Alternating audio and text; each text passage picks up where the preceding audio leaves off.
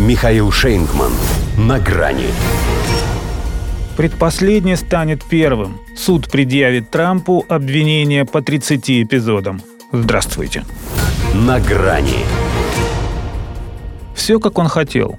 45-й президент США стал первым, кому предъявят официальное обвинение. Он, конечно, не это имел в виду, когда говорил о своей уникальности, но это значительно повышает вероятность превращения его в 47-го, если раньше его не доведут до Цугундера. Большое жюри суда Нью-Йорка не оставило иных вариантов. Ни ему, ни его врагам. Как водится тайно, заслушав показания секретного свидетеля, оно вынесло вердикт, который теперь называют переворотом. Не только в юридической, но и, что более существенно, в политической системе Соединенных Штатов. Все-таки не принято было у них так сводить счеты с настолько видными оппонентами. Сам Дональд Трамп чего-то такого ожидал, но не раньше, чем через несколько недель. Поэтому, если верить источнику CNN, знакомому с настроениями в Мара-Лаго, известие его шокировало.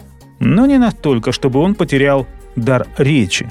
Слова, как и сухари, в таких случаях должны быть готовы заранее. Он назвал обвинение фейковым, коррумпированным и позорным, преследование политическим, а вмешательство в президентские выборы на самом высоком уровне за всю историю. Но гораздо ценнее его реакция отношения к делу прочих республиканцев, включая статусных, среди которых и его критики. Спикер Палаты представителей Кевин Маккарти уличил прокурора Манхэттена в небывалом злоупотреблении власти – Экс-вице-президент Майк Пенс усмотрел в этом пример криминализации политики в нашей стране, сочтя его характер беспрецедентным и возмутительным. А губернатор Флориды Рон Десантис, который считается одним из основных конкурентов Дональда Трампа в борьбе за президентскую номинацию на праймерис, заявил, что штат не будет содействовать экстрадиции фигуранта. О задержании, впрочем, пока не говорят. Его вызвали в суд лишь для предъявления официального обвинения – а за связь с порно актрисой Сторми Дэниелс, даже если он, вопреки заверениям, действительно платил ей за молчание, его не посадят. Но оказывается, что она у него не одна.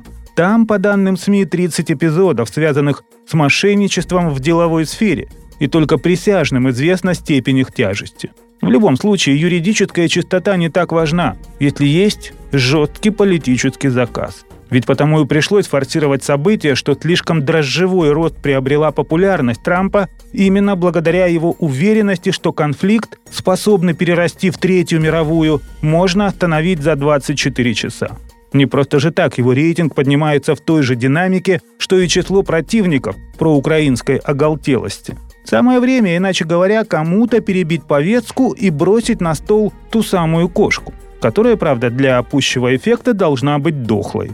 Судя по тому, сколь рьяно взялись за его нейтрализацию, 45-му президенту надо опасаться того, как бы из первого с обвинениями ему не превратиться во второго.